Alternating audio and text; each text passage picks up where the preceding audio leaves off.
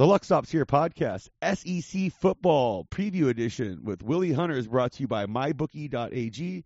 That's right, MyBookie.ag. Use promo code LSH for a 50% deposit bonus on your deposit up to $1,000. That's up to $500 in free money, free plays over at MyBookie. And with the cheat sheet I have made for today, I think you guys are all going to appreciate and get in on some of this action so you can take that 1500 and turn it into 3 grand right away. Um, the guest this week, uh, TV writer, stand-up comic, and a longtime Auburn Tigers fan, Willie Hunter. Willie, how you doing, buddy? I'm good, man. Long time. Long time. Long yeah, time man. Auburn fan.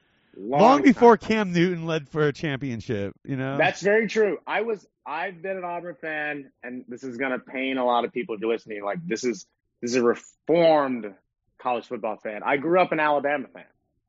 oh. Uh, my family was Alabama fans. And then you I went rogue. like- I went rogue. You know, I just and I went rogue my uh, senior year of high school because I had a friend and his father owned a car dealership and they would donate cars to Auburn, so they got free tickets. And I got to go to an Ah. Auburn football game. And the first ever Auburn football game I went to was Auburn versus USC and the Plains. And USC, that was back crushed when they had like Cadillac Williams and Ronnie Brown. Yep. and- yep. yeah, yeah. And USC came into Auburn and beat the shit out of them. I mean, it was like 30 to zero. Yeah, this I was like the first game. run of USC. I, think I believe, you bet know? on Auburn in that game because I remember I'm like they have two. I was like they have two NFL running backs. They're gonna make it close. Two. Like You know who the third string was? Brandon Jacobs. Brandon Jacobs. Yeah, dude, they had that that team was stacked in the backfield. Like, Jason Campbell was the quarterback. that's true. He was a first round pick too, man. Like, yes, yes. I mean, I'm telling you, this team was stacked. And didn't they have a didn't they have a defensive back that was pretty sick too back then? Uh, uh, Carlos Rogers, maybe. Yeah, Uh, yeah, yeah, Carlos yeah. Dansby at, at the at the uh, Dansby middle at- linebacker. He was my favorite Auburn player. This guy, he he made an interception where he just jumped and he like the ball was going out of bounds. He jumped in midair, caught it, threw it back in bounds. So everyone else got the interception. I said that is the most unselfish play I've ever seen in my life. That's bad. It was. I was like, this is my Karlos Dansby. If you're listening to this, you're my favorite college football player ever. Oh, I'm sure he listens to the show, dude. He, he likes all the glory hole jokes I do. Man, and then I Auburn got beat so bad, but their fans were so chill. Unlike Alabama fans, if they Dude. lost, it was the end of the world. And Alabama was losing a lot during that time. I remember like when Alabama came to visit the Rose Bowl to play UCLA like 20 something, like 20 years ago, so like 99, 2000, something like that. And UCLA crushed them too. Um, but a bunch of Auburn fans rolled out just to root against Alabama, and I was like, Love it. these guys are so cool. That's so hardcore. Like, I am down for that. I am a complicated individual. You know, with that being said, that Auburn being like the step sister, step brother to Alabama, because Alabama's the big red machine. It's Roll Tide. They went. They're like the Yankees of college football. With that being said, I am a Yankees fan, so I don't know what that means. You know, I actually have a bet on the Yankees to win the division, and this winning streak's been like, yeah, baby, yeah, because I had bets on them and the Dodgers, and like a few weeks ago, I was like, because I, I I loaded a bunch of my March Madness profits onto those because I was like, those are for sure things. I don't care how big Yeah. of a favorite they are. I'm just gonna cash this in six months because those teams are too well, good. Well, if they make if they make it the wild card, there you're good, right? no, does no, they need to win the division. They need to be division. Both teams need to win. The, Oh, so good luck with that. I mean, I'm well, I mean, they're both on nine game winning like- streaks.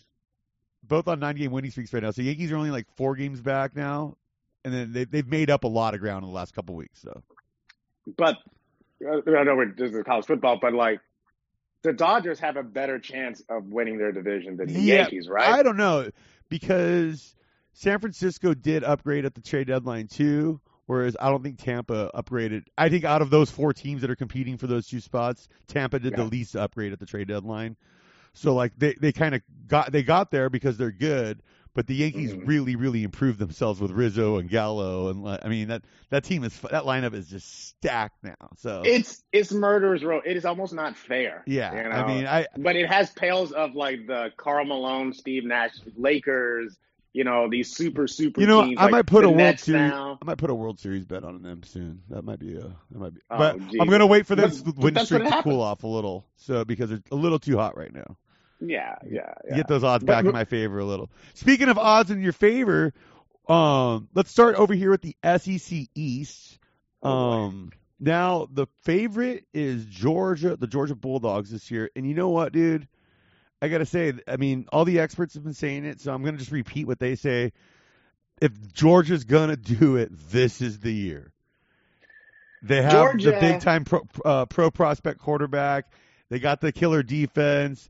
They got all the pieces they're supposed to need. It's, I don't know. Uh, okay, so let me just tell you before we get into it.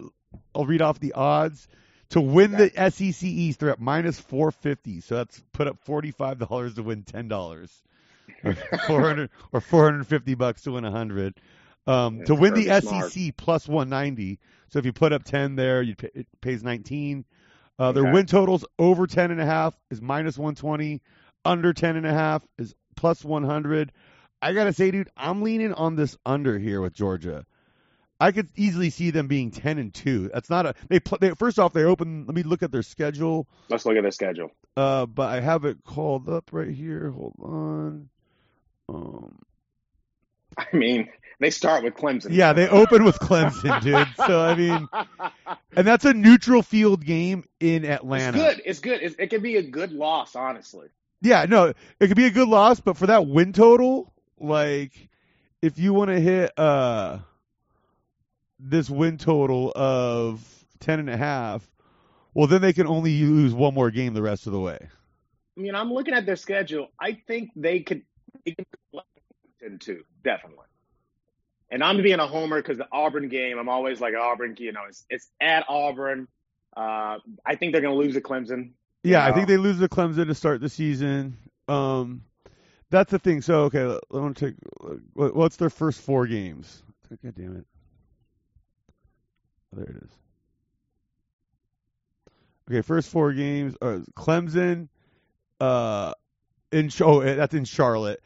That's a loss. Uh, then UAB, South Carolina, Vanderbilt. Okay, they're three and one there. All Good. right. Uh, they avoid having to play. Let me take make sure before I say something that sounds stupid. No, yeah, they avoid having back-to-back road games on their schedule. That's a little favor from the scheduling gods because usually back-to-back road games, that second one is usually a loss, especially in conference Yeah. play. So, Yeah. uh, yeah, I could see them losing at Auburn. I can see them losing to Florida and George in Jacksonville too. Dude, that's always a tough neutral field uh, rivalry game. Um, I, I, this is the thing about Georgia and Georgia sports every time is they always come up short. You know, Yeah, exactly, The dude. Falcons or the Hawks or Georgia football themselves. You know, when they lost Alabama, the Braves. The Braves. I mean, come on. You know? the Braves. I mean, Um, they're also I, at Tennessee, who's got a new coach in Josh Heupel. I like Tennessee as a dark horse in a lot of disruptive ways. You know, I do too. And if Heupel's got this team going in the right direction, playing at Tennessee November 13 could be a, a trap game for Georgia. Dude. Trap game, no doubt. And you know, because that's a week. That's the week exi- before they play Charleston. Tennessee. So there's going to be packed in Neyland Stadium. You know, Well, because when you look at it, so it goes after the South Carolina and Vanderbilt, it goes uh, home against Arkansas, home Arkansas, at Auburn, home against Kentucky, and then the Florida game in Jacksonville. Okay, so I could see them maybe losing to Florida there, right? Uh, or Auburn even, because I think Auburn's kind of a dark horse team in this conference too. But then, dude, they're Yeah. at home against Missouri. Missouri's no joke this year. They have a very high-powered offense. Dude, they ran it up on teams in the SEC last year. They were dropping like 45 points. Dude, like that could be a very tough game for Georgia if their defense isn't isn't in sync that day. And then yeah, at Tennessee. does Georgia have any re- returning? I'm I'm looking it up now. Do they have any returning? Like, I know where the returning starter situation is. Uh, Because JT Daniels at quarterback is obviously the big one. Like he's the, The SE the SE transfer. He's possibly you know he he could possibly play himself into a first first round pick status, ten, top ten pick status with a big year at Georgia. but he but he's a first year transfer, right? no no he was here last there last year. Okay, okay. So- I like I like that bodes well because you need stability either at the running back position or the he was he position. missed the first like three or four games last year with an injury, I believe, and they had Stetson Bennett in there, which is a great name, but that dude was like Mhm. five foot eleven, like 165 pounds, and that's Yeah. not going to get it done at quarterback in the SEC, dude. no, it's not at all. Like, I'm sorry, uh, yeah, and then Gardner Minshew's type. It's not going to happen. no, here. no, no. Uh, then maybe at Mississippi State under Coach Leach, but we'll get to them in a minute. Um, all right, then the, Char- dude, Charleston Southern. This is what I hate about the SEC, dude. they schedule these fucking these fucking dog shit, dog shit FCS teams in late November. Like, and then then it's at Georgia Tech. So they basically get a bye week before the Georgia in between Tennessee and Georgia Tech, like two rivalry game situations where it's like Well, you always do that. It's a tune-up game before the big game. You know, the rivalry game, you need like a scrimmage beforehand. I get it, but and dude, Au- Auburn and Alabama always do. We're like, oh, we're playing like South Alabama or I Troy. think I think college football needs to make a rule where uh, you have to play your co- non-conference games in the first six weeks. Interesting. Because I think down the stretch, Like like college basketball. yeah, yeah, yeah, down the stretch, you should have to because since playoff spots are at stake and whatnot, and especially when they expanded the 12-team playoff, these teams should be battling each other regionally down the stretch before the playoff. Like, so I don't know. I mean, and I exciting. get It's gonna Charleston. I guess Charleston Southern is technically in the SEC region, but that's a crock of shit, dude. The Georgia's It gonna be favored by 54 points in that game. It's gonna have like they're a But they're not if even you're a great Charleston F- Southern, though, you want this. You need the money. You need the Dude, exposure. at least schedule a real FCS school like Sam Houston State who just won the championship. You know, like uh, yeah, there's Jacksonville State too. That's in the city. James uh, Madison, yeah, Jacksonville Yes. State with Deion Sanders as head, dude, and they cracked the top 100 in recruiting. Jackson. That's Jackson State. That's Jackson But State. They Yeah. should definitely. They should definitely play some uh, HBCUs. I, I. They're so scared of that for some reason. I Like, think you- the HBCUs. play- Oh, yeah, go for it.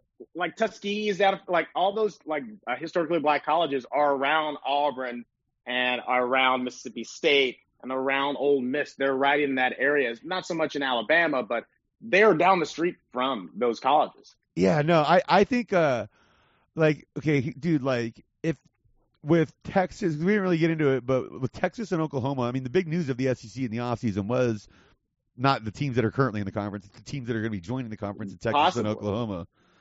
And the ripple effect of that from the Pac-10 saying Okay. they're going to go with the Big Ten, Now, if the, you're the ACC. I mean, dude, now if you're the AAC, the American Athletic Conference, with like uh where like Central Florida and SMU and all those schools are in, right? Yeah. Dude, they should add the HBCUs. Like if all these other teams are going to be like building, if all these bro, other conferences I love this idea. are going to be building up like 16, 20 team super conferences, they should just pick the elite. Like they should pick Grambling, Southern, like dude, like Jackson State, and I love this. dude that, and then like incorporate them into the American Athletic Conference, and that would become the next Power Five conference. Because if the Big Twelve was to completely dissolve, and the AAC, let's just say we were able to poach West Virginia from them too in the process, hmm and then you add all these HBCUs, dude, that that can be, that can be very interesting, especially with Jackson State making waves in recruiting. Like, I think you would get an honest who's the best college football team answer. You know what I mean? I was watching where Auburn they had won uh, in 1983 uh, or 82. It was 82, I believe. They've been undefeated. They beat Alabama. That's bow over the top. They were like really good that season. And Miami beat um, Nebraska. Yeah. So Miami became the champions, but they were they were ranked fifth. The number one team in the country, Nebraska, lost to Miami. The number two team in the country lost to um, Auburn. Auburn was the number three team, and there was a fourth team and the fifth team. Miami, since they beat them, they they They declared them the national champions. Yeah, and that's how they're doing it now. And I was like, you never really get a true answer. Recently, it's been easy. It's been Alabama. yeah, Let's just cut the shit. or you know, like- Clemson, yeah, yeah, like or Clemson. They've been the best teams. And well, I'm like, dude, like if the, you're gonna if when they're if they're gonna go to the 12 team playoff in the next couple years, like they want to, well, that opens up a door for like, okay, obvious, probably three SEC teams are gonna get in on that 12 team playoff, right? They're gonna have they're gonna have three spots of that, at least, maybe even four some years. But then you got to figure the other like Power Five conferences. But if the Big 12 dissolves after Texas and Oklahoma leaving, well, that opens the door for the AAC to become this Power Five conference which in that case, these if they do this HBCU expansion thing, like dude, like hypothetically, Jackson State could be playing in the playoffs in the next I few love years. that. And you know, just they need a shot. They need a shot. Yeah, like if, give a shot. if you take those five conference champions and then you have like the seven at large bids, but you guarantee like two group of five schools in there or something like that. I don't know. I, I think there's a way of doing that. Um, but yeah, I agree. I am on the under here for Georgia. I think ten and a half's a lot. I think That's a high number, man. Eleven, dude, to go eleven and one, especially when they play weak Clemson week one.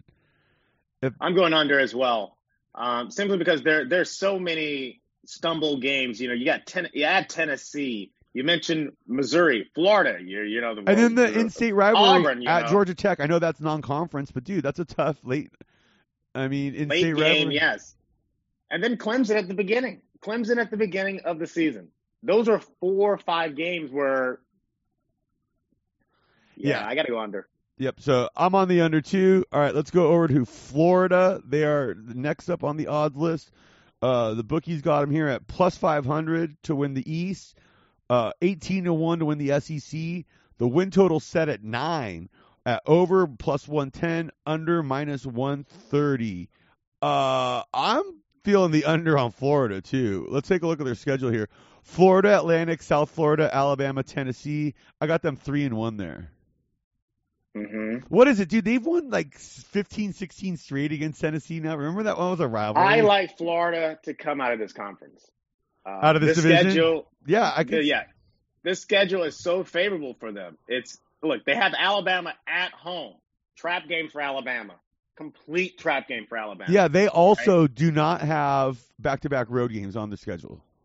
And they have Tennessee at home, right? Yep. Now they go to LSU. They could lose that game. They should. wi- That's They it. should go. They should go into Kentucky before that LSU game though. At Kentucky and at home against Vanderbilt, those are wins. Those are wins. Should so they're starting. I have them starting five and one here. Like they're going to lose. yeah, I, I like them being over. I like them being like 10, 10 and two. Yeah, I mean, because yeah, nine wins, dude, and you, that's you get plus odds there too at plus one ten. Um, Yeah. I yeah, mean, like Samford, like Florida State sucks. You The- know, South Carolina, they don't even have a coach anymore. Uh, and yeah, dude, and they're they're they definitely outmatched Florida State this year in that in their big uh, out of conference in state rivalry game. Uh, it's an ACC school similar to what Georgia has there, but I think they have a much. I I, I mean, I think Georgia should roll Georgia Ta- Tech, and I think Florida should roll Florida State. Like those are both gimmies. mhm. Uh, only loss I really see for sure on their schedule right now is Alabama. Yeah. At, outside of that, and I'll, I'll say this, dude. At Missouri, November twentieth, that one could be really tricky, dude, because it could be You're like loving snowing. Missouri, man. You are all on Missouri. I'm, I'm sensing a theme right now. Well, they have, dude. They just have a good offense, and uh, but I'm just saying for that particular game, like that circle that one, because if it's snowing and like in like that Midwest weather, that like every conference now because of the conference expansion, every conference now seems to have that one that's like way far away from the rest of this conference. yeah, So- November 20th. Yeah. so it's all uh, these warm weather schools playing each other, and then you got to go to do this cold weather game late in the season. That could be a tough one, dude. I like their stadium. I like Missouri. My girlfriend, she grew up in uh, Columbus, Missouri. She grew up in the college campus there, and so she's a Missouri Tiger fan and and a Kansas City fan and all those teams and stuff. But uh, Missouri, uh, I love their stadium because people sit on that hill. Yeah, dude, it's pretty cool. Yeah, Uh, yeah, it's like a hippie, like you know, it's almost like Kent State, if I imagine before the shooting. That's a joke for you people. It's an old, old joke. You know, Jack Lambert went to Kent State. Really? Steelers Hall of Fame linebacker. Yeah. Um, Nick Saban coached at Kent State. that's right. That's right. That's where he started as head coach. Uh, they do get in between at South Carolina and at Missouri. They do get Samford once again SEC. they got that's that's a You're it's gonna a small see. private school in Alabama. That's what it is. You're gonna start seeing a lot of these teams, in, like these teams in the SEC, scheduling these give me games late in the. I don't know. So yeah, And you know uh, how tough? Look at this. I mean, the SEC schedule is so damn tough. You need to like. You don't need a week off because you could lose an edge, but you need like a cupcake game. I think the game that they might get snake bit here is at LSU, and obviously the Georgia game is going to be tough. But I can't. Yeah. I, to me, that's a coin toss game right now. Even with Florida losing Kyle Trask and and uh, Kyle Pitts to the NFL, like, dude, like I, I can see. Uh, I think Trask was not that good. Every time I watched him, yeah, he he just played skittish. Um, No, he put up big numbers in a good Could have been something, you know. He, you know, he reminds me kind of like of Manziel, where it was one of those things where yeah, Manziel put up huge numbers in college, but he was throwing to Mike Evans, and he had two and a future NFL All Pro tackles protecting him. So Yeah. you got that situation, dude. You're Yeah. gonna be doing all right. So yeah, it's but like I'm, Tim Tebow, yeah. I like it though, dude. I like Florida. I like the over here. because I don't see them losing a fourth game. And Yeah. even if they lose three games, a push there, you don't lose. So I Mhm. think I think that's a pretty safe bet. I'm definitely Yeah, I with- definitely go over in Florida. all right. Next up is Missouri Tigers. There you go. This is what you wanted. this is these are my dogs, I guess. I don't know, or my kittens. No, you're just like you just I just you know you just keep bringing them up. So I'm like I got to look at this schedule. No, I got a bet on them in week two already, uh, or week one. I think, yeah, week one, uh, against Central Central, Michigan. Or against uh, Central Michigan, hmm and I I mean, really, their schedule looks like a basketball schedule. The first four games: yeah, right. And, Central and- and- Michigan, and- Kentucky. and with the Southeast, Southeast Missouri, Missouri. State game, at least they're playing their FCS school early in the season. Good for them. Oh wait, they got Arkansas Little Rock. Or no, no, no, it's Arkansas, Arkansas. Okay, okay. So we got Central Michigan at Kentucky, Southeast Missouri. This State. is a very nice schedule. All at right, Boston College. That's what I'm saying, dude. Like, dude. Then they go Tennessee, North Texas, Texas A&M, Vanderbilt. At, okay, they do get a back-to-back road trip at Vanderbilt, at Georgia, and that's a fucked up spot The for Georgia them. one, yeah, the Georgia one's tough to come after Vanderbilt, then go because they're Missouri. They have to travel. You know, I don't know why they're in the East. You know, they got to go to Vanderbilt and then they got to go to Georgia. Yep. And that's a fucked up back-to-back spot for Georgia. If it was reversed, where if they were playing Georgia the first week and then Vanderbilt the week after, I'd give them a chance to go two and zero there. But I, I think they're dropping that Georgia game. Like that's. But after that Georgia game and like and then, uh, I mean they get Florida at home. That's what I'm saying, and that it could be a cold weather game. I don't What know. do they have them as? What's that? What do they have them? Okay, what well, do the sports betters say? all right. They got the to win the East at ten to one. I think that's a juicy pick, Oh! dude. Ah! I think That- that's a to me, it's so so tantalizing that I'm sticking with Florida. Florida is proven in the SEC. I just, But- I can't throw it on Missouri yet. based on that schedule though, I really and for the win total, okay, okay, for so for the East it's uh, ten to one. For the SEC championship, it's forty to one. Uh, and then, Yeah. dude, I really like this win total, dude. This is one of my I I might have to load up on this, dude, but 10-1? seven is the win total, and it's a straight minus one ten, minus one ten, straight even kind of pick 'em situation at seven. Now The I don't thing is that one, two, three, four. They could possibly be five and zero yeah. because they got they got Tennessee there. They possibly could be. And then 5 North and oh. Texas You're the weekend. good about yourself. And then North Texas the week after, they could be six and zero there. And then Texas A and M. And if they're six and zero there, dude, like Yeah, you know what? you- You, got to take that. you only need them to win one more to push and two more the rest of the way to win it. yeah, and they got South Carolina, they got Arkansas, and they got Vanderbilt. They got to win at least one of those. Yeah, That's that's that's eight right there. that's eight right there, dude. Like I don't know, I I, I think it's a It looks nice, you know what I mean? It really does, but I just can't believe it. I I, think don't know they why. they probably lose to Texas A and M at home on October 16th, and they definitely lose November 6th at Georgia. How about this? Boston College I- could be a tricky road game. that could always Boston Car- College uh, up in Boston is always tough. Uh, later in the season, more tough than the beginning of the season. But I will say this: I watched the Missouri bowl game last season, the last game they played, and they had this hell of a comeback.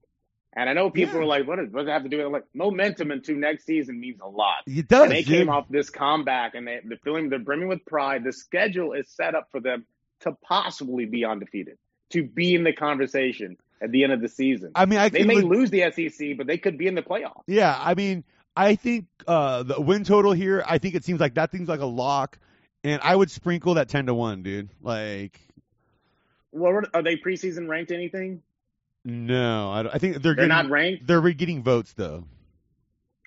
so they're like. I don't really like paying attention to the preseason ratings because I think they put too much on last year, and True. especially with last year being a COVID year, some of these teams it was hard to get a real read on them, especially in like the Big Ten and Pac-12, where some of those teams Okay. were only playing six games and stuff like that. Yeah, Like, what Penn State All went like three and three last year, but I think they're going to be pretty good this year. You know, like like stuff like that. So yeah, but are you with me on the over on this one? I think you know what? I I'm going with Missouri because I'm looking back at Florida's schedule again. You know, they got a- an Alabama game. You know, they got an LSU game. They got a Georgia game, and they got a Missouri game. Missouri schedule, they still play Florida, but the rest of their other games are not as tough as those. And Alabama, it's two games less. for the- Georgia, yeah. I like Missouri winning the East. yeah. Yeah. Okay. Okay. Uh, this is a hot I think. I think it goes Missouri, Georgia, Florida. so if you got them winning the East, then you definitely like them to go over seven wins here. Yes, yes. So and next, this schedule is so favorable. I know, dude. That's what I I was doing my homework a little on this one. I was like, that's kind of why I was high on them. I really like them in that Central Michigan game because they're only favored by 13, dude. And Central Michigan's a trash MAC school, and the MAC is the worst conference in the country. And so you're telling me a a upper half, an like they're Missouri's in the top seven teams, I think, in the SEC. Give me that over a trash MAC school any day of the week under two touchdowns. I like them over Central Michigan, no doubt. I think the Kentucky game is going to be a little tough. Uh, it's at Kentucky. I still haven't September seen 11th. Kentucky prove to me that they can throw a forward pass. And were, Kentucky, speaking of Kentucky, they're up right now. So Kentucky, dude, like I haven't seen them be able to complete a forward pass. So they are twenty to one to win the East, sixty to one to win the conference. They're at over under seven two with uh, Missouri, but the difference here is we're at Missouri. It's minus one ten either way on the over and under. For Kentucky, it's over under over minus one fifty, under plus one twenty. So they're juicing you to death on the Kentucky over. They seem to have a favorable schedule here. Okay, where they get Florida, LSU at home. They get to play New Mexico State November 20th, which is basically an FCS school. Dude, I- this schedule is brutal. Just Uh, conference alone, you know, you got to go to South Carolina. That's not going to be an easy one. You should win. Florida, that's a tough one. LSU, Yeah, Shane Beamer, the then Georgia, Yeah, dude. Mississippi State, Tennessee, At Mississippi State, yep. Vanderbilt's not going to be easy. That's technically your rivalry game. And dude, no, and then they got a fucking non-conference Louisville. rivalry at Louisville, which dude, Yeah, Louisville, Louisville has a legit fucking uh, Heisman contender with Malik Cunningham at quarterback. yeah, yeah. like So, so, I think Kentucky is going to come in dead last in the conference. really, wow. So I, I think, I think so. so you really like under seven, uh, under seven wins if you think think they're a six and six Under team. seven. I think they're six. I think they're going to be on the bubble. That's plus 120 odds right there. That's not bad, dude. And so far, we've given out Florida uh, under, that's minus 130. Okay, but Georgia under at plus 100. Missouri minus 120. We're not, dude, none of these are too chalky with like the juice. I mean, I guess the Florida Yeah. one is a little, but Kentucky under plus 120. You know, I got to agree with you, dude, because like, I think Louisiana Monroe might even be a game for them week one if they're not fucking careful. That's a Yeah. that's a spot where they can get caught with their pants down. I like Missouri to beat them. Uh, they should definitely beat Chattanooga. You're right. South Carolina can be a tough one, and then they got they do get they get back to back road games on their schedule in conference, but there is a bye week in between, so that doesn't. But still, not having a home game. Look for at those three games, man. Florida, LSU at Georgia. Georgia. dude, those are all losses. All losses. Then they get a bye week, and then after the bye week, on the road again at Mississippi State. That's going to be a tough game in year two of Mike Leach over there with that air raid offense. Get the fucking cowbells, man. Come on. Yeah, dude. Uh, at home against Tennessee in a rivalry game, where you know, I- anytime it's a rivalry game, throw the record. book. I'll give them a win for sure against New Mexico State, a win for sure against Vanderbilt, um, and a That's win for losses. and a win for sure against Chattanooga, and I, I'll give them Louisiana Monroe too. But those are the only like for sure wins I can give them. Honestly, they could be five and seven. They could easily they could be four and eight, dude. Or I mean, they get one. If they lose that first game, they're gonna be four and eight. I give them four for sure ones on the schedule, so they could technically be four and eight. Yeah, they'll probably be in the five and seven, maybe six and six range. But yeah, I think they're gonna. They may get in the bowl, but they'll be like six and six. because last year, dude, like their de- I mean, their defense is no joke. I'm not, I won't. I won't. Say, they have a legit Okay. SEC defense. Is But- it Mike Stoops still the coach? Yeah, yeah, but their yeah their offense is just absolutely pathetic, man. Like they cannot throw the ball to save their life, and in this conference, especially with like teams like Mississippi State going out and getting Mike uh, Mike Leach, uh, Georgia with the, the you know Alabama with all these kind of weapons at their disposal, Missouri's high powered offense. you know, and then you know Kirby Smart at Georgia. Like You gotta and be able to uh, score Gus- points. uh, Dan Mullen at, at Florida. Like, uh, Lane Kiffin score. at Ole Miss now, dude. I mean, we'll Lane him, Kiffin. We're gonna get to him. we'll get to him. We'll get to that. love Lane Kiffin. Love him. But like, yeah, so I got uh, Kentucky going under here, and also it's just kind of a, one of those things of like someone's got to absorb these losses. With I already have three teams or two teams going over in this thing or whatever. So And I think Um, Kentucky is going to be taking a lot of homecoming games. That's what they're going to be calling them. yeah, so yeah, that's the deal for Kentucky. Next up, we got Tennessee, the Volunteers. Um, okay. They uh they're in a rebuilding year, so to speak. Uh they do have uh call it Josh Heupel, um, who coached at UCF. Now, here's the thing with Heupel, dude, because he had a couple of those UCF teams that were nasty.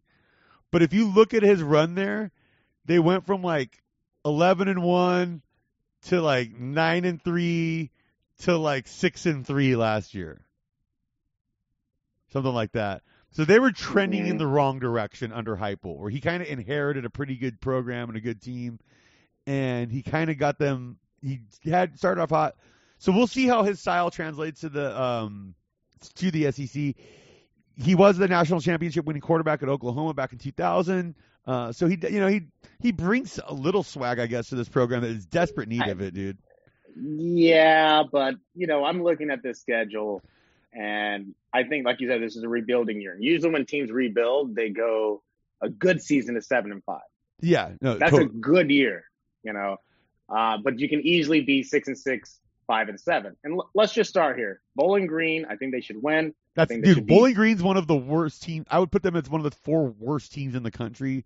There so if go. they don't win that, they don't win that big. There's something wrong. they struggle wrong. in that. It's going to be a long season. It's going to be a long season. Um, yeah, dude. and then they and like their first three games are at home. Pittsburgh, Tennessee Tech, they should win. They should be three and zero. yeah, And then I think it'd be a toss up with Florida. They may lose close or some shit or whatever. I think they may beat Florida, honestly. But they lose to Missouri.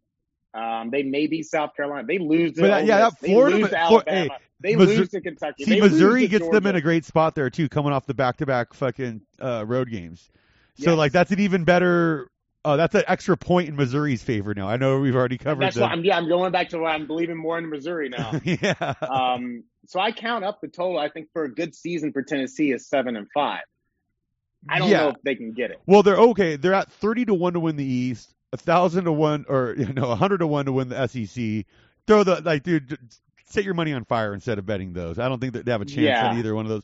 But their over uh, their win total is at six and a half, dude, and the overs at plus one fifty. So you're getting, dude, ten to win fifteen on at six and a half. That's not bad, dude. Like As a Tennessee fan, I would take that in a heartbeat. Yeah, like because you got, I think they, they could, like you said, they can start three and zero there. Now Yeah. you just need them to win four more games the rest of the way, and Vanderbilt at home should. and- And dude, and they get South Alabama. Dude, they close with Georgia, South Alabama, and Vanderbilt all at home. So three straight Yeah. home games to close the season. That's a favorable ending for them. Even though Georgia's probably a loss, but the other two, dude, are they should win. So right there, Well, if dude. Georgia, if Georgia loses a couple games, this is what I love about college football is that we can look at the schedule and predict, but if you lose a couple games, you know the season's lost because the goal was to get to the playoffs. And if you got two losses and All right, there's so- still some undefeated teams, you may pack it up. I'm on the fence on this. I'm not going to completely say like, oh, that's a lock. But if you want some interesting action, want some interest, because I, I do believe that Missouri one's a lock. Uh, uh, but for Yeah. Tennessee at six and a half, I see five for sure wins on the schedule. Okay, so that means they just need to get you two more. Yeah. And I think they can pull the upset. okay, so the ones it- you got to they pull- they pull circle, the ones you got to circle are at Florida, uh, at home against South Carolina, at home against Ole Miss, and at Kentucky Mhm. because those are the ones you got to win two of those four to hit this over. But I think it's possible. It's a tough one. It, it is, but it's a tough. Like I said, if I was a Tennessee volunteer fan myself, I would take that It all depends you're, on. you're you're willing in that in, you're willing that in as a fan base. Yeah, dude. I think seven and five is very possible, especially like, dude, South Alabama's trash. good year. Bowling Green's trash. Tennessee Tech's a fucking FCS school. So I mean, like, and they get them all in good spots on their season. You know, like South, that South Alabama game is a tune-up before Vanderbilt is a great call on their schedule because it's not a fucking FCS school. They do play at the FBS level. Get a good Sun Belt game in. I'm a big Sun Belt fan. They got a lot going on over there. The Fun Belt, as, as those of us in the loop like to call it. That, Um, that Murray State and all those teams. But yeah, so at the price too, at plus one fifty, I gotta say the over here on Tennessee. That's what I would advise on on this. Wow, going out there. Yep. I'm gonna have to say under, simply because as a first year coach, I think they go six and six, seven and six, win their bowl game. See, but on this, just based on this schedule, I would rather put ten to win fifteen than put seventeen fifty to win ten when I know there's five wins already on there. You know, we we gotta. It's To me, it's the odds factor. If this was a straight minus one ten, what is Pittsburgh like? Honestly, that's the game that's that's tantalizing to me. Pittsburgh plays good defense, and you know, okay, here's the thing: Pittsburgh's mediocre, like a fucking barely makes a bowl game every year, right? Or or close but when they do, it. Larry Fitzgerald, you know, But dude, Larry no, Aaron Donald, uh, Darrelle Revis, yeah, no, you know I they mean? get legit NFL studs. If you go back and listen to my AC, Dave I, Wannstedt, come on. I just did the, AC, the ACC preview was the last episode, and like I talk about this with them. Where did you know they had more players drafted last year than Clemson? Wow. Linemen and defensive yeah, tackles. and like dude, yeah, linebackers and stuff. I mean, dude, and no, Yeah. but they, I mean, they put talent in. Look at LeSean McCoy. I mean, dude, like Mm. They put guys in the fucking league, but they Well, look when Pittsburgh College is located at. It's in Philly. I mean, you got you got some studs over there. no Pittsburgh's in Pittsburgh. It's in Pennsylvania. Yeah, It's not in. Yeah, that's what I'm not Philly. I not I meant Philadelphia. I think Philadelphia is the whole state. yeah, Pittsburgh, Philadelphia. That's what I meant. uh, dude. No, so yeah, I, but here's the thing: Pittsburgh's got a good defense and they'll play you close. But I think that's a win for Tennessee. I think they should win that. well, if they can pull that off, I'm with you on that. I think that Pittsburgh game is giving me pause for concern. First year coach, that is a turning. Point. But even like I said, They- I gave you uh, those other four that are all winnable. Where they only yeah, with okay, if you include Pittsburgh in that, they just need to win three out of those five. yeah. You go three and South two there. You know, they should win. Tennessee Tech, they should win. Bowling Green, they should win. You know. and Vanderbilt. They should beat Vanderbilt at home, dude. Vanderbilt's Okay. awful, awful. Did they? Uh, they got a new coach again. Yes. And he's got his work cut out for him. All right. Let's move on. Um, but yeah, go Rocky Top. Take the over at plus 150. That'll be a fun one to sweat out. Uh, you, you'll feel Yeah. alive. You'll feel alive in November. It- That's really what you do. it will be that Tennessee season. If you bet on it, it will be a rush for sure. Yeah, yeah, yeah. You'll, get some, you'll get some good action out of it. So it'll come down to the wire one way or the other. I feel. All right. So South Carolina's up next. 100 to one to win the East. 150 to one to win the SEC. Win total over under four. Over plus 125. Under minus 145. Willie, let's take a look at the schedule. Who And is they have a new head coach. Now- Now, they're another team here. As you, as we get into these bottom feeders here, um, yeah, they all have new coaches. Shane Beamer, son of legendary Virginia Tech coach uh, Frank Beamer. Frank Beamer. Yeah. So uh, we'll see, you know, if he's got his father's acumen or not. Um, I think they I do. mean, is he gonna bring out that little black box, that little lunch pail? You know, yeah, dude. I love it. okay, they opened with at home against Eastern Illinois. That's a win. Okay, well, yeah, over under at four. Let's let's see if we can find four wins on here or five wins. Four. That's it. Okay. It's, the over under's at four, so they would need five for you to win.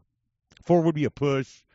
Uh, I don't know, but the Eastern over pays at plus one twenty five, one, so that could be interesting. It's not quite uh Tennessee odds, but it's up there. So, all right, um, Eastern Illinois at East Carolina, dude. I think that's a loss. I think they could honestly go one and eleven. I because could see them East being. Carolina is definitely a loss. I think that's the game you like. You want to will that in, but it's at East Carolina. Yeah, well. I could, dude. Did they close at Clemson in an in-state. it's at nine a.m. They got to play a non. West Coast time. Dude, like all these SEC teams basically have an in-state a- ACC team that they play, like Florida, Florida State, Georgia, Georgia Tech, Clemson, South Carolina.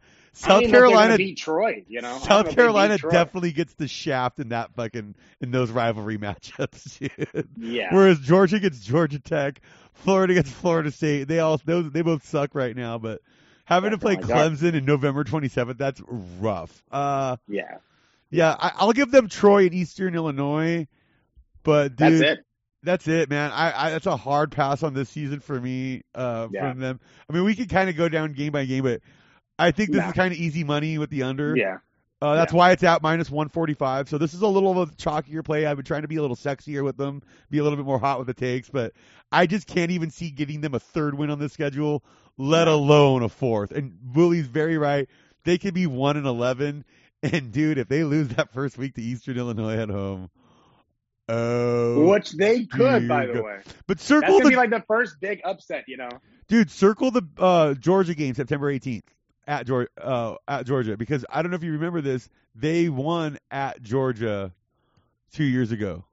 See, That's a big the thing upset. is that the thing about Georgia is that they could lose some fluky game like that and win like ten games. We're like, but they lost to South Carolina, who's like one and eleven. Yeah, yeah, yeah, yeah. the yeah. only game they won was against Georgia. No, yeah, I'm like, dude, they they. I remember that where that game went like double overtime, I think, or triple overtime or something. But South Yeah. Carolina pulled it out in Athens. Uh, so keep just keep an eye on that one. I, I if they're gonna surprise the people on the season, that could be a spot they do it in. I think they surprised Tennessee. Uh, that's why I'm not high. I think the Tennessee season is a loss. Yeah, I think South Carolina season is a loss. They'll probably bite someone in conference. Yeah, yeah, for sure. It could even be Florida at home on uh, November 6th.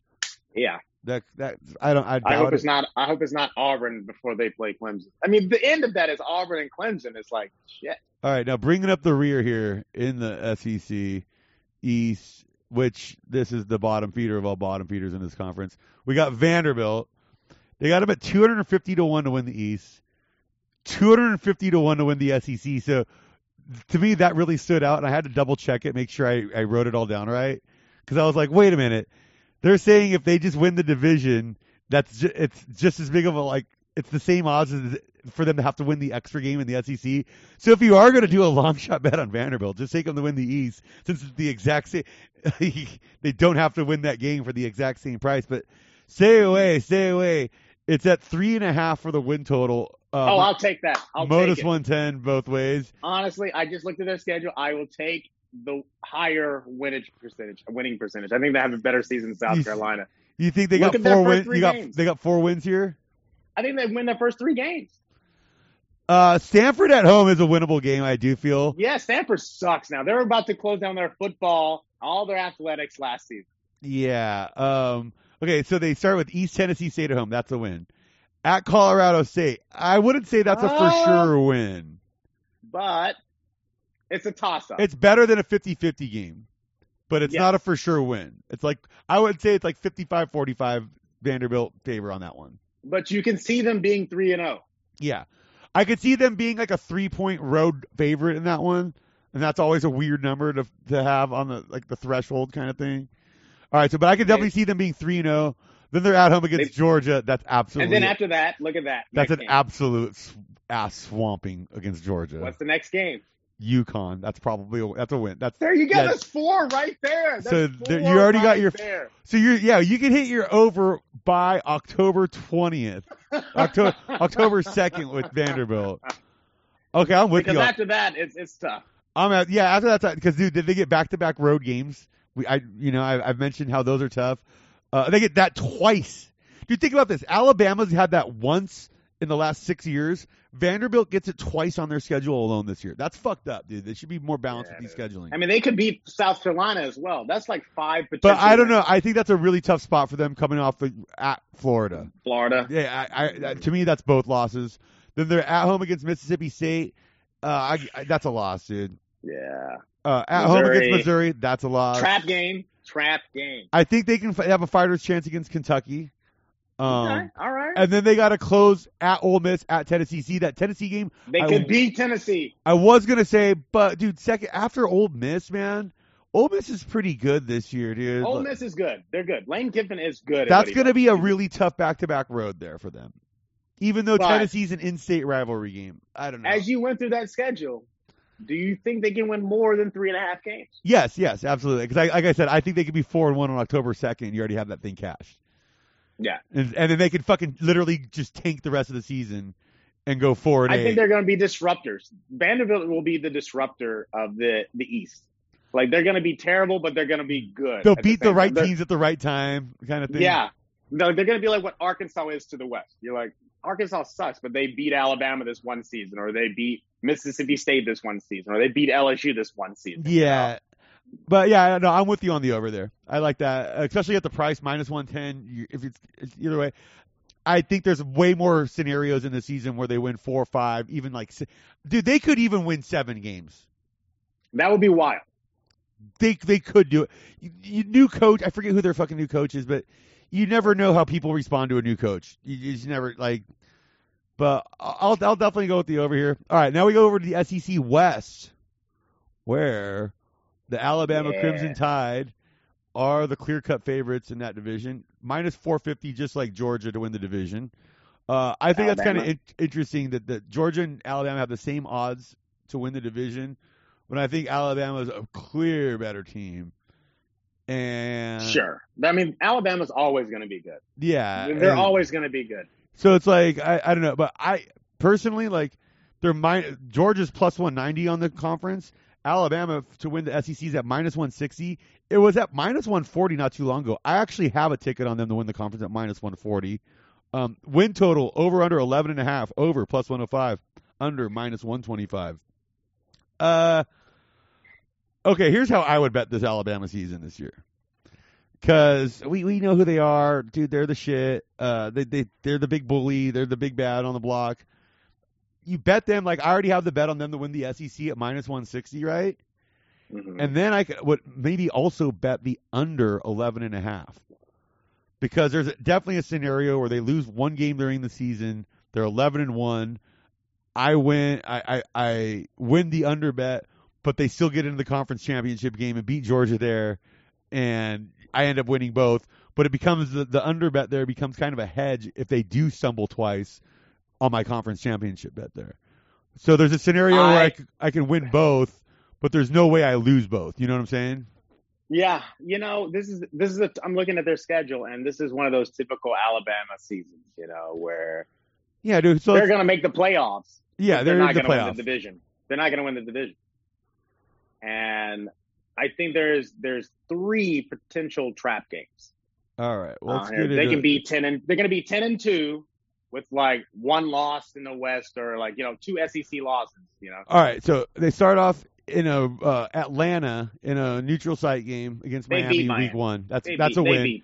Then Mercer week two FCS school. That's a win. Yeah, At Florida, that's a win. Southern that's a Miss. win, but it's not going to be easy. I, I think it might be. I think Florida's replacing a lot this year. I'm not quite as high on them, but Okay, I think All that's right. a for sure win for Alabama. Then Okay. Southern Miss, that's a win. yes. This is their first test of the This season. This is the one. Like this is At I home- think at Lane home- Kiffin gets him. At home against Ole Miss, you're saying Lane Kiffin gets them. I got Johnny them beating Manziel Ole got Miss. him at home. Nick Saban loses at big games at home. But Nick You know, Saban like- beats his assi- former assistants. So- Very true. so, Very true. But so- you, don't you think that it has to stop at some point? And if there's any assistant coach of his that could challenge him, it's him. it's Lane Kiffin. Okay, well, guess what? Alabama finally gets a fucking back-to-back road this year at Texas A&M, at Mississippi State. I'm gonna say they're more likely to w- lose at Mississippi State October 16th than at Hey, Ole it's like Miss Jimbo October Fisher's 2nd. got something going on too. Now let's not. Let's, Texas No, no, A&M, no. they- Texas A&M's you know, not a, not a slouch, but Mississippi State, dude, coming off having to play Lane Kiffin, coming off having to play Jimbo Fisher, and then having to go up against Mike Leach after back-to-back road games. That's where their schedule gets tricky. So that's where I do like the like under that. on them I like it. because, dude, they could easily get a loss in any of those three games right in there, and All right, say, say they get one loss there, right? you you hit that under at under at eleven and a half. now they still have to play LSU and Auburn. They lose one of those games. Uh, And Auburn's a road game too. yes. They get New Mexico State now. Notice, like in November, are, are, is this entire conference going to fucking schedule New Mexico State in November? New Mexico State coming in for the buffer. Yeah, the dude. fluffers. New Mexico State's fucking awful. New Mexico State's the reason why I like the Hawaii over this year on their win total because Hawaii's win total's at six, but they're the only team in the country that gets 13 games because they're getting a permission to make up one from New Mexico State from last year. So they're getting New Oh. Mexico State twice with an extra game, and their win total is only at six. So they just need to go seven and six, and they also have Portland, and it's a very dude. Hawaii's not bad. It's I, but that's in the my that'll be on my Mountain West stuff. Uh, all right, so then I- Tennessee I at like- home. I like Alabama ten and two, not coming in first in the West. I think they don't go to the SEC championship, but they go to the playoffs. Okay, okay, okay. See, I I think I am going to take that under 11 and a half on them because I already have them to win the SEC at minus 140, and I think if I ta- take this at minus 125, like I said, there's no way Alabama uh like wins 12 games and loses the SEC. I feel like if they're 12 and 0, Oh no! if yeah, they're 12 and 0, they're winning the conference championship. So, but and they could definitely. still win the conference championship at 10 and 2 even. Like there's a scenario Well, where, in, in that scenario, that scenario, I can see Alabama being undefeated playing Missouri in the SEC championship. yeah, like there's a scenario where the SEC West all there's like 3 2 loss teams and they have the tiebreaker. Like like they're like that's a very likely scenario. Um, it looks it, like the reason why I say Alabama could be ten and two. Either that's the worst season they could have. Yeah, yeah, that's the the, the, the, the like- 9 and 3 is not on the table. Not on the table at all. Like they're going to the playoffs. They- They are good. They are the best in the west. But dude, twelve and zero. I don't know. I, I like I said, with, with the ticket I already have on them, I think taking the under at eleven half is a smart move for me. Um, I Yeah. I advise it overall too. Like they, they're they're gonna probably they're gonna stumble in one I'm saying games. this as an Auburn fan, and you're always rooting against Alabama, but you still recognize the greatness that is Yeah, Alabama. like, yeah. So I mean, that's how it was for is, like me. they're gonna get a ten and two season. That's how it was for me as a uh, UCLA fan during the Pete Carroll years, where I was like, they're fucking good. Ugh. I can't I can't, I can't deny You it. can't. Like Nick Saban is the greatest coach of all time. All right. So next up on the list in the SEC West is Texas A&M. Interesting. plus 550 to win the West, plus 1200 to 12 to win to win the SEC, nine and a half for their total, plus 110 on the over. Now, uh, Texas A&M was really good last year. They were a fucking top 10 team. They were no joke. They Yeah. fucking balled. But they also won a lot of really close games. And in games where they were a double digit favorite, they didn't have that great of a record against the spread. So just as a gambler, uh, But they, that was his. Was that Jimbo Fisher's like second year, and it was yeah, COVID, yeah, yeah. I mean, so But it was better than what it could have been. Could have been to- to- totally. Um, but just keeping that in mind, like they had a lot go their way last year, so there could be some regression on that front. Like they could possibly take an extra loss or two, and even be a better team than last year, if that makes any sense. I I'm willing. I because of the pandemic season. I think when fans get back into the stadiums, the 12th man actually will mean something. No, this is one of those teams too that, uh, yeah, I think you're right. Like teams like this that are kind of on the fence on are they really going to compete in their division in their conference or whatever? Are they going to try and Mhm. really? Are they going to put a step forward and Look at try their and take a playoff spot? Right, Like their schedule, they they could be undefeated when they play Alabama. Kent Kent, State. State, that's a win. Colorado, win. New Mexico, win. Arkansas, win. Mississippi State, I think that's a win. Alabama, there you go. You're five and zero automatically right there. And then you got Missouri, which is a you know toss up game. At Missouri. South Carolina, You know what? Auburn. I think they beat Auburn. I And like Missouri. Once they got a again, hey, this is a, this is another okay. Maybe not. Maybe Missouri doesn't beat Texas A&M at home that week, but I'm definitely going to bet them against the spread because Texas A&M will probably be favored at Missouri there. And teams Yeah. that played Alabama the week before, it's really tough because Alabama is so much more physical and they're so much deeper. Where it's like even when their third stringers are in there, they're big. So you're saying bigger, two losses right there. You're saying they lose Alabama and Missouri.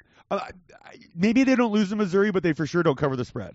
How about that? They're, they're, they'll probably be favored. They'll, they'll probably be like a four or five. They'll probably be favored by like six, seven points actually. And I think I think Missouri that, that's going to come down to like a field goal one way or another. I think they're going to be nine and three or eight and four. Yeah. Well, the over under is on nine and a half. So then you're you're on the under then. I'm on the under. Yeah, definitely. Yeah, I, I agree. Uh, I think Auburn at home and Ole Miss on the road the week after. That's a tough schedule That's stretch. tough. And then the final Then- game at LSU, dude. Death Valley, yeah, that. the craziest sports fans of all time. So yeah, that's a really tough one. Uh, they do get Prairie View on November twentieth. You know, like so that's a nice little tune-up game. That's your, that's your cupcake game you keep talking about. Yeah, I mean, it just when you go through these schedules, dude, like it's It's kind of like, well, what the fuck's going on with that shit, dude? Like, why are they all? They're like, You know why? Because, and here's why. Because the SEC only plays eight conference games, and like the Pac-12 and the Big 12, they all play nine conference, and the Big Ten, they all play nine conference champ, conference games. Whereas the ACC and the SEC play eight each. And that, why do you think Alabama and Clemson are? Because they always cherry pick four fucking conference games every year. well, that's why they do that is because they know if we do nine games, none of us will get in the playoffs. Yeah, I mean, or As well as the Big Ten needs to do nine games because if they don't, they wouldn't get in the playoffs. Yeah, it's all fucked, dude. That's why we need a bigger playoff. That's why it needs to be, be a bigger playoff.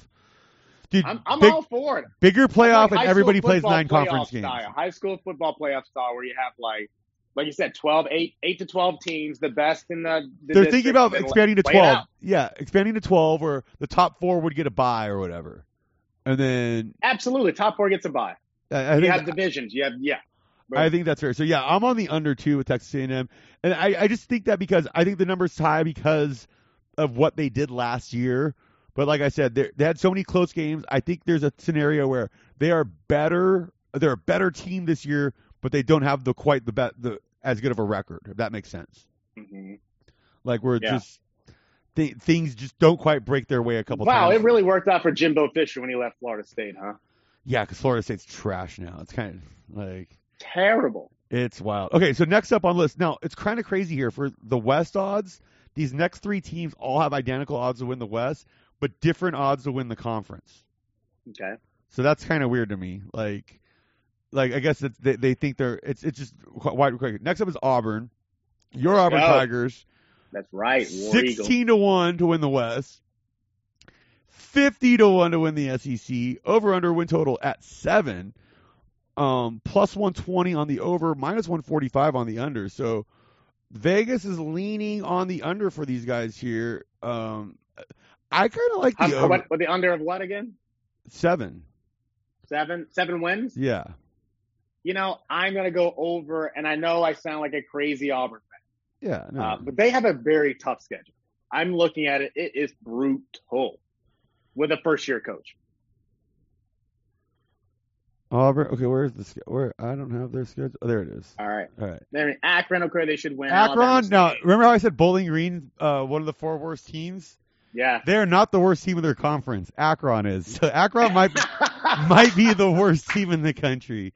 I know, so- hopefully LeBron's paying for playing for him. So Penn State, which is like a you know, So Akron, Something. Alabama State, then at Penn at Penn State. That's going to be a game, dude. that's the game. That's the game. Then Georgia State should be a win. Say we lose Penn State, all right. So we're looking at we're three and Now, one. don't sleep Ella- on Georgia State just because they're a triple option team, and triple option teams are because hardly anybody in the country, like outside the service academies, no one really runs it anymore. I think Georgia State's the only non-service academy school to to run the triple option. Wow. So you got to like play defense differently for that one week. It's a tough matchup. Uh, that's another one where I definitely think Auburn wins that game, but they should be like a 17, 20 point favorite or so. I could see And they Georgia, won't cover it. I could see Georgia State hanging around and definitely covering that. Like, Like Auburn always, they, Auburn is, as an Auburn fan, we always have heart attack games. yeah, and that'll be that'll be one of them, I think. That'll be one of them, you know. Especially you got especially LSU. in between road games at Penn State and LSU. I think that there's yeah, it's just going to be a str- tough stretch there with the other. yeah at LSU that's tough. At home then against Georgia, Georgia. I think that's a winnable Usually game. play Georgia at the end of the year. Now they moved them up in the schedule. This is weird. I think that's a winnable game for Auburn. I think it's Okay. definitely a winnable game. All right, At Arkansas, I think that's a win. Hosting Ole Miss. I like hosting Ole Miss after a bye week. Give me that. Okay, at Texas A&M. Uh, I I think that's a loss, but I think they cover against Texas A&M because Texas A&M will probably be a home favorite. there. Okay, you're hosting Mississippi State. that should That be a should be winnable. You're going to South Carolina. That should be a win. And then you're Yeah. hosting Alabama. This season could be magical for Auburn. This is just like every Auburn season. We're unranked. We're like ranked 27th or 28th. This is how it was when we uh, lost to Florida State in the championship season. We it was Gus Malzahn's first season as a head coach. We we came from um, Gene Chizik era, right? He was the offensive coordinator. I think this Harsin guy has a different attitude. I think he's a little more pass heavy, which I love. I think Auburn comes in second in the West behind Alabama. Yeah, I with like losses. honestly, I like that, and I- and I can see that because I, I mean they could even lose to Penn State out of conference, and that wouldn't affect their Yeah. their conference standing, you know. So, uh, yeah, I'm I'm down with the over there, uh, especially at plus one twenty. Get get a little juice there. It's not so. I think I got to bet on Auburn this year. I mean, because like you told me those numbers, I was like, oh, they don't believe in Auburn. No, yeah. Uh, it looks like the public's pounding the under on them. So usually the public's wrong. So yeah, I, that's what Auburn football is. Like I said, like they always do well when they're not supposed to. yeah, no, it's like Oklahoma State in the Big Twelve. We're like, That's perfect. The, Oklahoma State and Auburn are just like what Alabama they are to because if you look back the last 10, 15 years, they're constantly racking up double digit win seasons, but it's always in the wins when you're not the seasons when you're not expecting it. So yeah, I, Yep. I think that's a very very good one. Okay, so next up, also sixteen to one for the West, but they're only twenty five to one to win the conference. Isn't that weird? So uh, Yeah. uh, LSU's next, by the way. LSU's Yeah. next. So Auburn is 16 to 1 to win the West. LSU 16 to 1 to win the West. But Auburn's 50 to 1 to win the SEC and LSU's 25 to 1 to the SEC. That makes no sense to me. Like let's just say Georgia's the the East Championship for Well, all if you've seen LSU's SEC schedule, I think you would go, oh, okay, they have to play Florida. That's But the one either way, the like, Conference. But the th- that's the thing though is their conference schedule like their odds to win the division are the same, but to win the conference championship game are so much different. But I, I don't know. I don't see making LSU half the price to win the conference that Auburn is. You know what I'm saying? When it's the same Mhm. exact price to win the division. Like they both match up with Georgia probably about the same if you ask me. Yeah, they do. If not, Auburn matches up better. And if you're going to say if the if I, I doubt two underdogs win these two divisions in this conference. So if Geor- if Alabama were to stumble here in the West, then Georgia would probably be the team in the East. And I, I don't know, like Mhm. I do not get this at all with them at 16 to 1 and then 25 to 1. The over uh, when the over unders at 8, over at minus 135, under at plus 115. We'll get into the like a schedule mess. and I can give you a loss for them right off the gate and it's not being me being a homer either. No, no, no. I, that's what exactly. They're going to UCLA. I think that's a loss. I think that's a loss too. UCLA has that big reputation of beating brand name programs at home early in the season. I was there 5:30 p.m. is prime time on the East Coast. 8:30. I was there Yeah. in 2001 against uh, when they beat Ohio State the year before Ohio State won the national championship. I was Mhm. there in 2006 when they beat an Adrian Peterson led Oklahoma team. Um, wow. uh, they've done it to Alabama back in the early 2000s. They've done it to Michigan. Well, Michigan's not an elite team anymore, but I, I and Texas A&M just a few years ago is another example of an SEC team with clout that rolled into the Rose Bowl, and that's where they had that huge comeback against them. Uh, yeah, it, it that's a great matchup for UCLA. I, I like that there. But then LSU is at home against McNeese State and Central Michigan. Those are easy wins, dude. Like Mhm. those are really easy wins. Mississippi State could be a trap game. Could definitely be a trap game because it's right before at home against Auburn. Yeah, Um, which is a toss up. yeah, that that I think that's a definite 50-50 game. Uh, You got Florida, Mississippi, Alabama right there. Just three, just gung, gung, gung.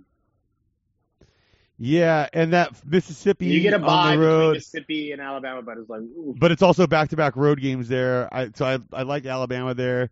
They do get Louisiana Monroe late, but that's dude, that's a fucking in-state rivalry game. You never know what those. yeah. They have Arkansas and Texas A&M at home. Arkansas is also a big rivalry for them. Uh, Yeah. I'm gonna lean on the under here with them though. What did they have them as? They got them at eight. Yeah. I'm gonna say they're a seven and five team.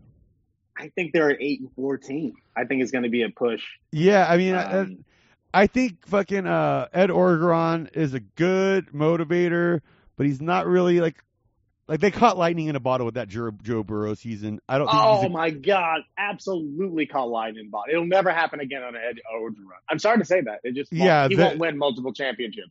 he's it's gonna be more like where he was with uh, Ole Miss, where you know like where they were like hanging around being a bowl team, and he might even kind of they might even have a slide here in the next couple of years. And about depending- five, yeah, about five years from now, they're gonna be like, "Hey, she should And the be only- fired." The reason why I say that is because Louisiana Monroe, Louisiana Lafayette, and Louisiana Tech are all on the way up.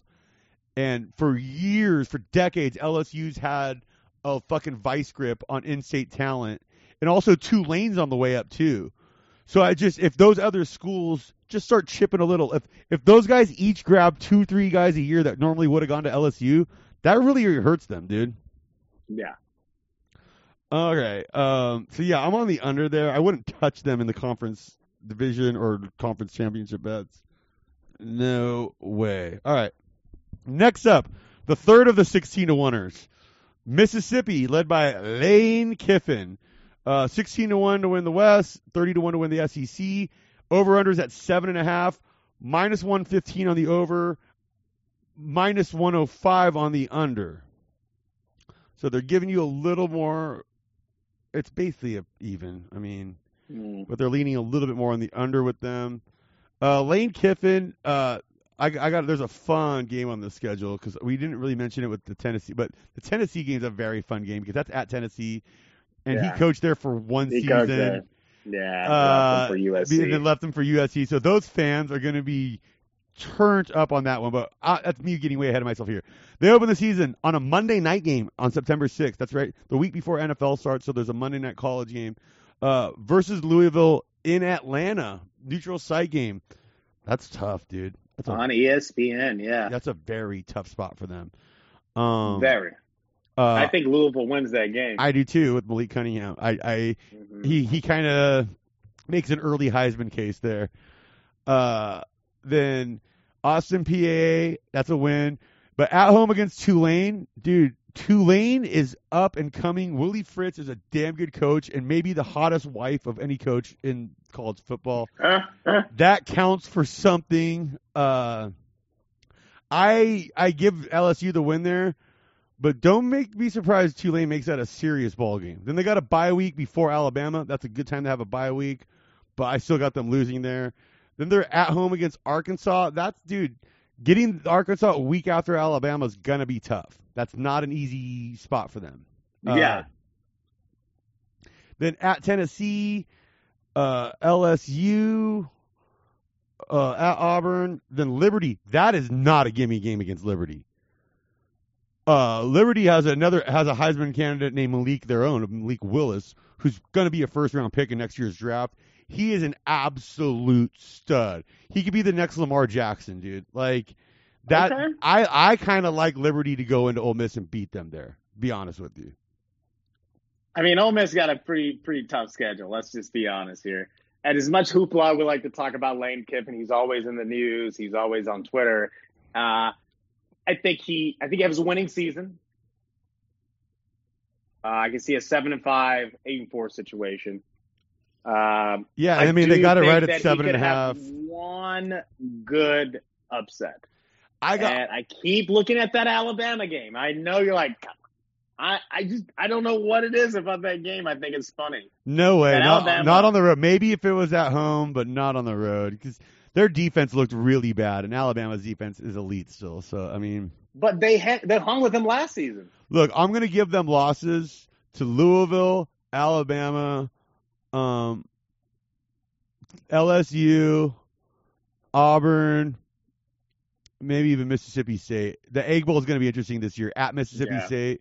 Mike Yeah. Leach, yeah, like they probably I don't know, and then they I, I think they lose to Liberty, probably Texas A&M too. That, that- yeah, that's one. I can see one, two. Yeah, that's like six three. losses you got going. yeah. I I, I got to go the under on this one.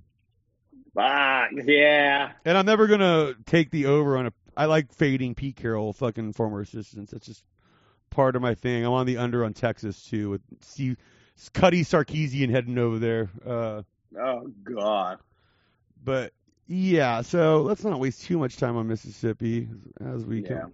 All right, so now we got Mississippi State, Mike Leach and the Mississippi State Bulldogs, dude. Uh, love me some Mike Leach.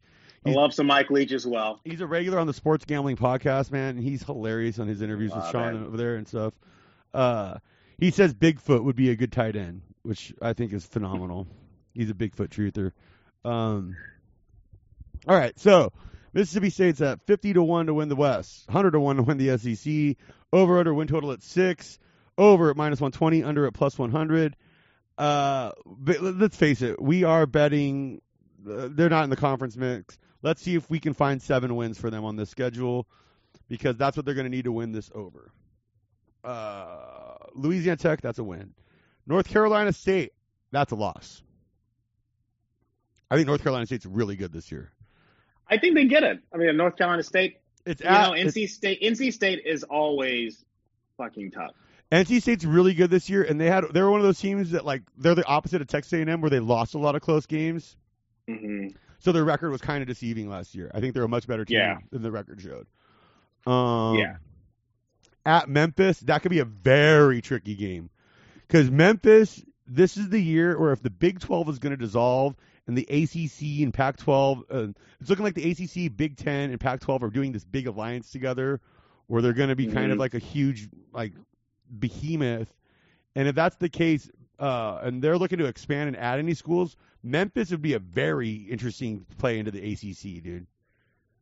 That, I agree. that would be a very interesting ACC school. So Well, they got you know they got balance in football, which is they have some people in basketball as well. Penny Hardaway. yeah, no, Penny's building a nice program over there. Um, all right, so LSU at home at Texas A&M, then a bye week before Alabama, um, at home at Vanderbilt, at home against That should be a Kentucky. All right. All right, Arkansas, so I'm going to give them for sure Louisiana Tech. I'll give them Memphis. Um, I'll give them Vanderbilt. I'll give them Arkansas. I'll give them Tennessee State. It's five. That's five. And what is it at? Six.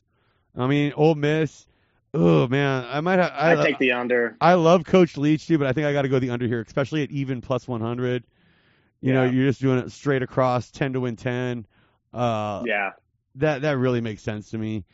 Uh, I, I think it's a program on the way up, dude. Like fuck his the the first game coach they had with under Coach Leach last year against LSU pulled a big upset win where uh, Costello, that tr- the Stanford transfer quarterback, set the all-time NCAA passing yardage record in a game. So I mean, Mississippi Wow. State's gonna bring some fun to this conference with Coach Leach, Sure. but I think they're a year or two away from uh, really doing any Doing damage. yeah, yeah. All right, and then I agree. Pulling up the rear of the whole enchilada is Arkansas. Arkansas. Um, all right, Let's see where so. Arkansas is at 100 to one to win the fucking West, 250 to one to win the the SEC, five and a half on the win total, minus 105 on the over, minus 115 on the under. Now, I am kind of liking the over here with these guys, What is the uh, how many again? five and a half. Yeah, I'm looking five and a half. Because look at this. know- They got Rice, Texas, Georgia Southern. Texas is not, dude. Not Texas that is good, not yeah. that good, and they get them at home with Mhm. three straight home games there, and then a neutral site game against Texas A&M in Arlington at uh, Jerry's World. So Oh, that So could be. that's a That winnable- fun upset. that's a winnable Yeah. game for them there too. Possible four and zero right there. I, I think possible four and zero, but I think I got them at three and one there. I got them at three and one.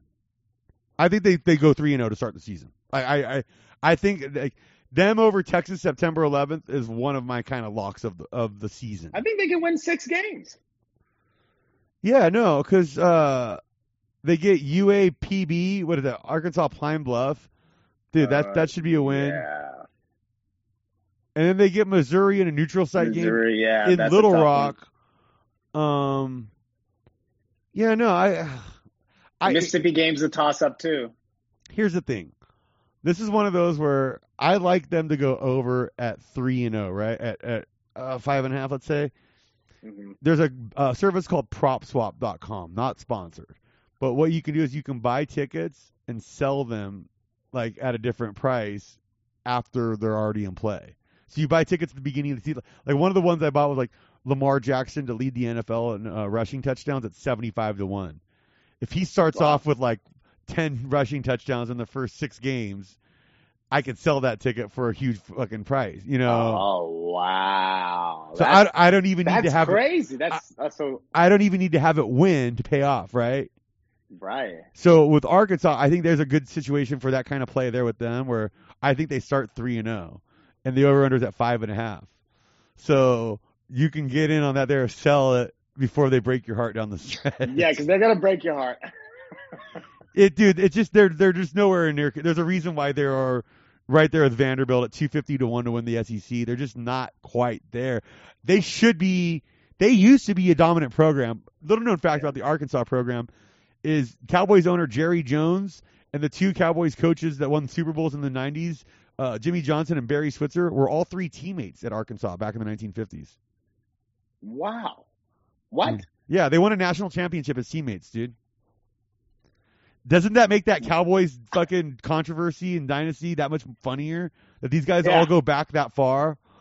yeah, well, it makes sense. You know, like some people are like, well, I don't understand this hire. It's like it's it's as they would say, some good old boys. Like I know this guy from back in the day. Well, I mean, Barry You know- Switzer did have a fucking incredible record at Oklahoma. Well, Arkansas used to be like the hub of you know in the Southern Southeastern Conference. You know, if you want to talk about Alabama, you were talking about Arkansas. yeah, Houston Nutt, he had that program. You know, Darren McFadden. You know, I mean, that school was always in the running for upsets and like talks. yeah, and I mean, they really uh, brought in the Wildcat to the modern day football world. They started it. Yeah, They're the ones just that. That's what it's from, dude. It's from Arkansas. Like, uh, yeah. Arkansas from those, dude. You know who they had too on that Darren McFadden team? I think was never really quite. It was Peyton Hillis, dude.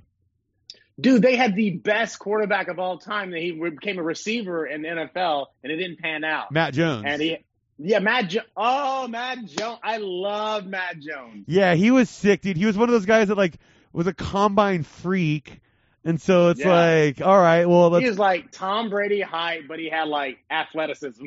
Yeah, dude. You know, he he ran like a four three three forty or something like that. Like, Insane. I mean, but and yeah, he, he, got a lot of trouble. well, know, yeah, and he just yeah, he's drug guy, and he just he wasn't a great route. He was fast and he was big, but he wasn't a great route runner. And like, dude, give me a five foot in the NFL. Give me the five foot ten, five foot eleven guys that can seriously run routes any Run day around, over yeah. the week over the If they'll get a guys. concussion like Bill Belichick. We'll just get another one. Yeah, like so. I mean, yeah, I, Arkansas is going to make. So you you do feel confident? Uh, uh, your your Auburn Tigers finishing second in the AC, S, SEC. Uh, I would say I do feel confident in that. I do have two. Okay, I like to give out a lock for each division. My lock for the SEC East is the Missouri win total over. Uh, All right, you got Missouri in the East. pound that over at seven, dude. That's that's easy money right there. That's a very favorable schedule for them. Um, You talked then- me into it. I was I was Florida for a little bit, then I was like, you know, Florida always breaks your heart. Yeah, and I yeah, I like I said, sprinkle that ten to one on Missouri, dude. That they they they can definitely cause some damage in there. For the West, for the uh uh I'm gonna say the Auburn over is my lock. You know what? Okay, okay. In, in, and I also like the Texas A&M under too, but I wouldn't be so much to lock that up. I think Auburn's an eight and four team, uh, plus one twenty. Give me that juice. Uh, I am going to do a little Alabama um, under eleven and a half, just because uh, I already got the conference. I think that's like I said, I I can't lose both of those. Yeah. Yeah. I can lose one. I can't lose both. Um. Yeah. So what? So what? What are you? What are your locks there? And do locks and a potential long shot. So yeah, my potential long shot will be. I'm gonna go Missouri at ten to one to win the East. Yeah. I think as far as long shot is concerned, um, you know, I'm going to be a homer, and I'm going to say Auburn taking the West. At 16 to one, dude, that's very possible, dude. I mean, hey, they You know. they won the West not too long ago on a kick six, and you, you know, Yeah, it's just one, and I and I revisit that season a lot. It was the uh, Nick Nick Marshall was the quarterback. He was a transfer from a college, uh, junior college. Uh, Gus Malzahn's first head coaching season. Uh, we had that Georgia game where that game honestly was more spectacular than the Alabama finish, the kick, you know, the kick six, was because it was a hail mary play where it tipped up and our player caught it. that's right. Yeah, that was a wild We- if- season. that was a wild season. That's why I said that's Auburn for you. And I believe we started that season with a loss to Clemson. Okay, okay, okay. okay. And it was it was a tough loss, like thirteen to seven or something like that. But well, I don't think Georgia's going to take a loss to Clemson week one and then rebound this year. Something tells me that they are. It's all hype with them.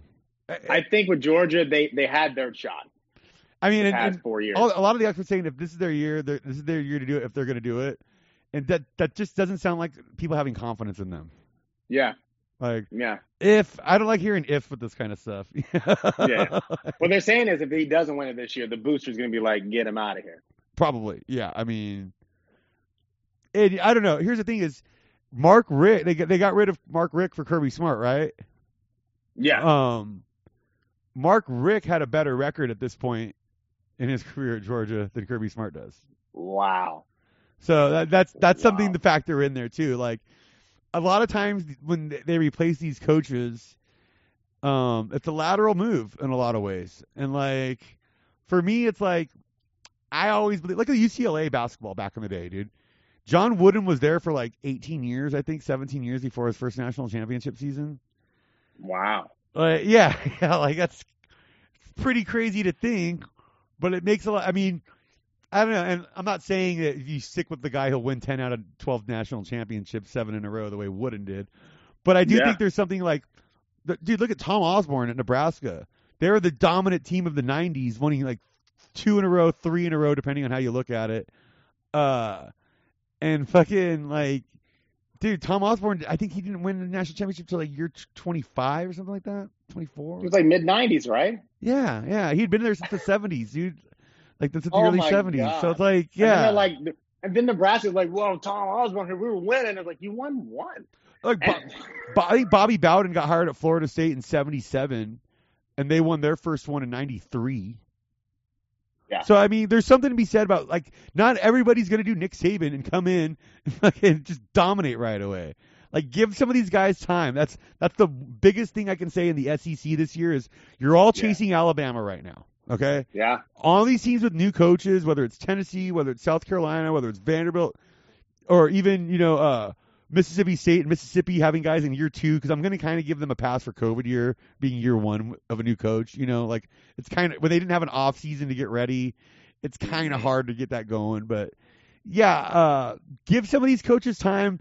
Don't expect them to compete with Alabama right out the gate, and I think you'll be rewarded because you have a Yeah. fertile recruiting ground. I think that's even great. That's why I like Auburn because, you know, Gus Malzahn was a flash in the pan. You know, it was like he started the hurry up offense. Like when you play video games like Madden, you know, you Yeah. keep praying, playing, get, keep going. And Gus Malzahn took some of the elements from video games and brought it. But what he didn't do was elevate the play. You know, so Yeah, they were getting up and they were running the same. Oh, fake it here. Here you go up the middle. I'm like, stop doing that.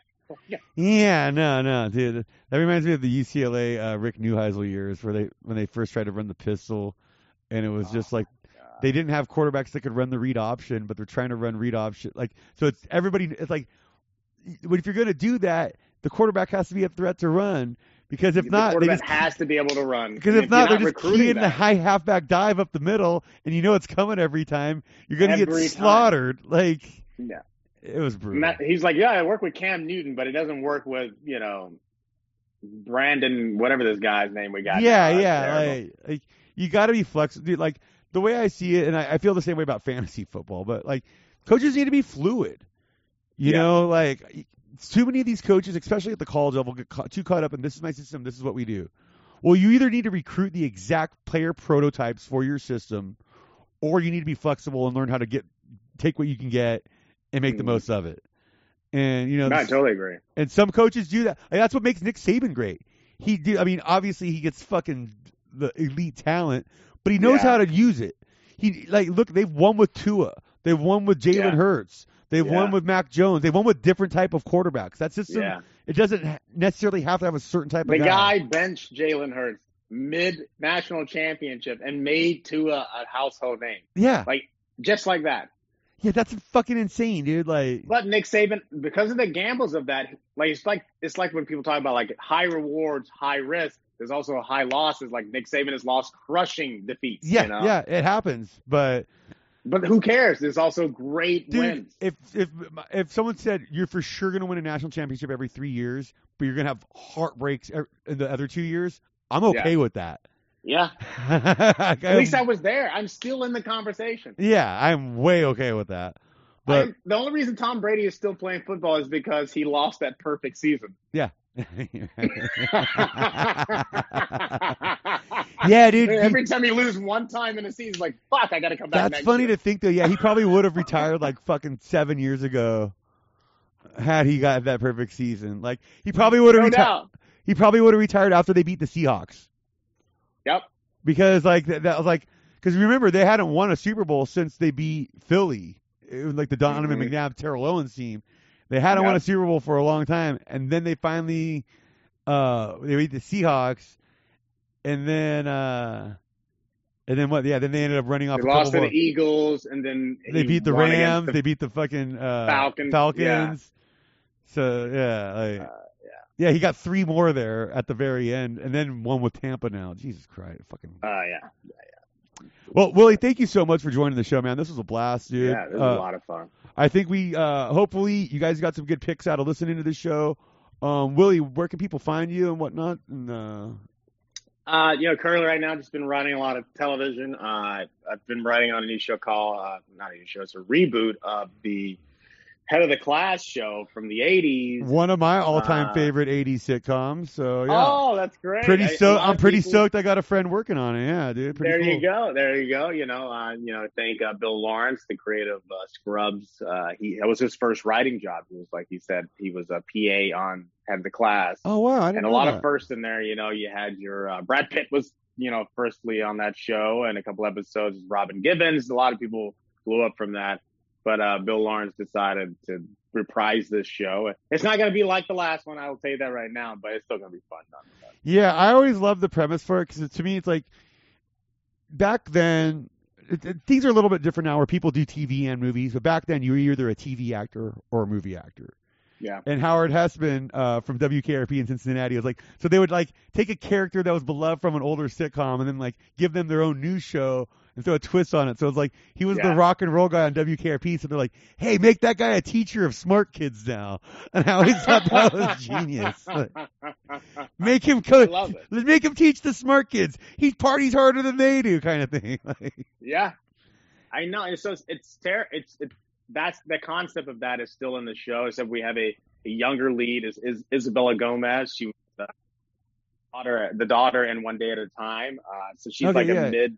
So she's like a millennial, like as far as like 25, 26 years old, trying to teach Gen X, Gen Z, excuse me. And they're a little more, you know, about social causes and everything. And like people like to blame millennials for like everything that's going on. Is like I'm a millennial. I was like I don't give a fuck about anything. yeah, mil- Like, the oldest millennials are in their 40s now.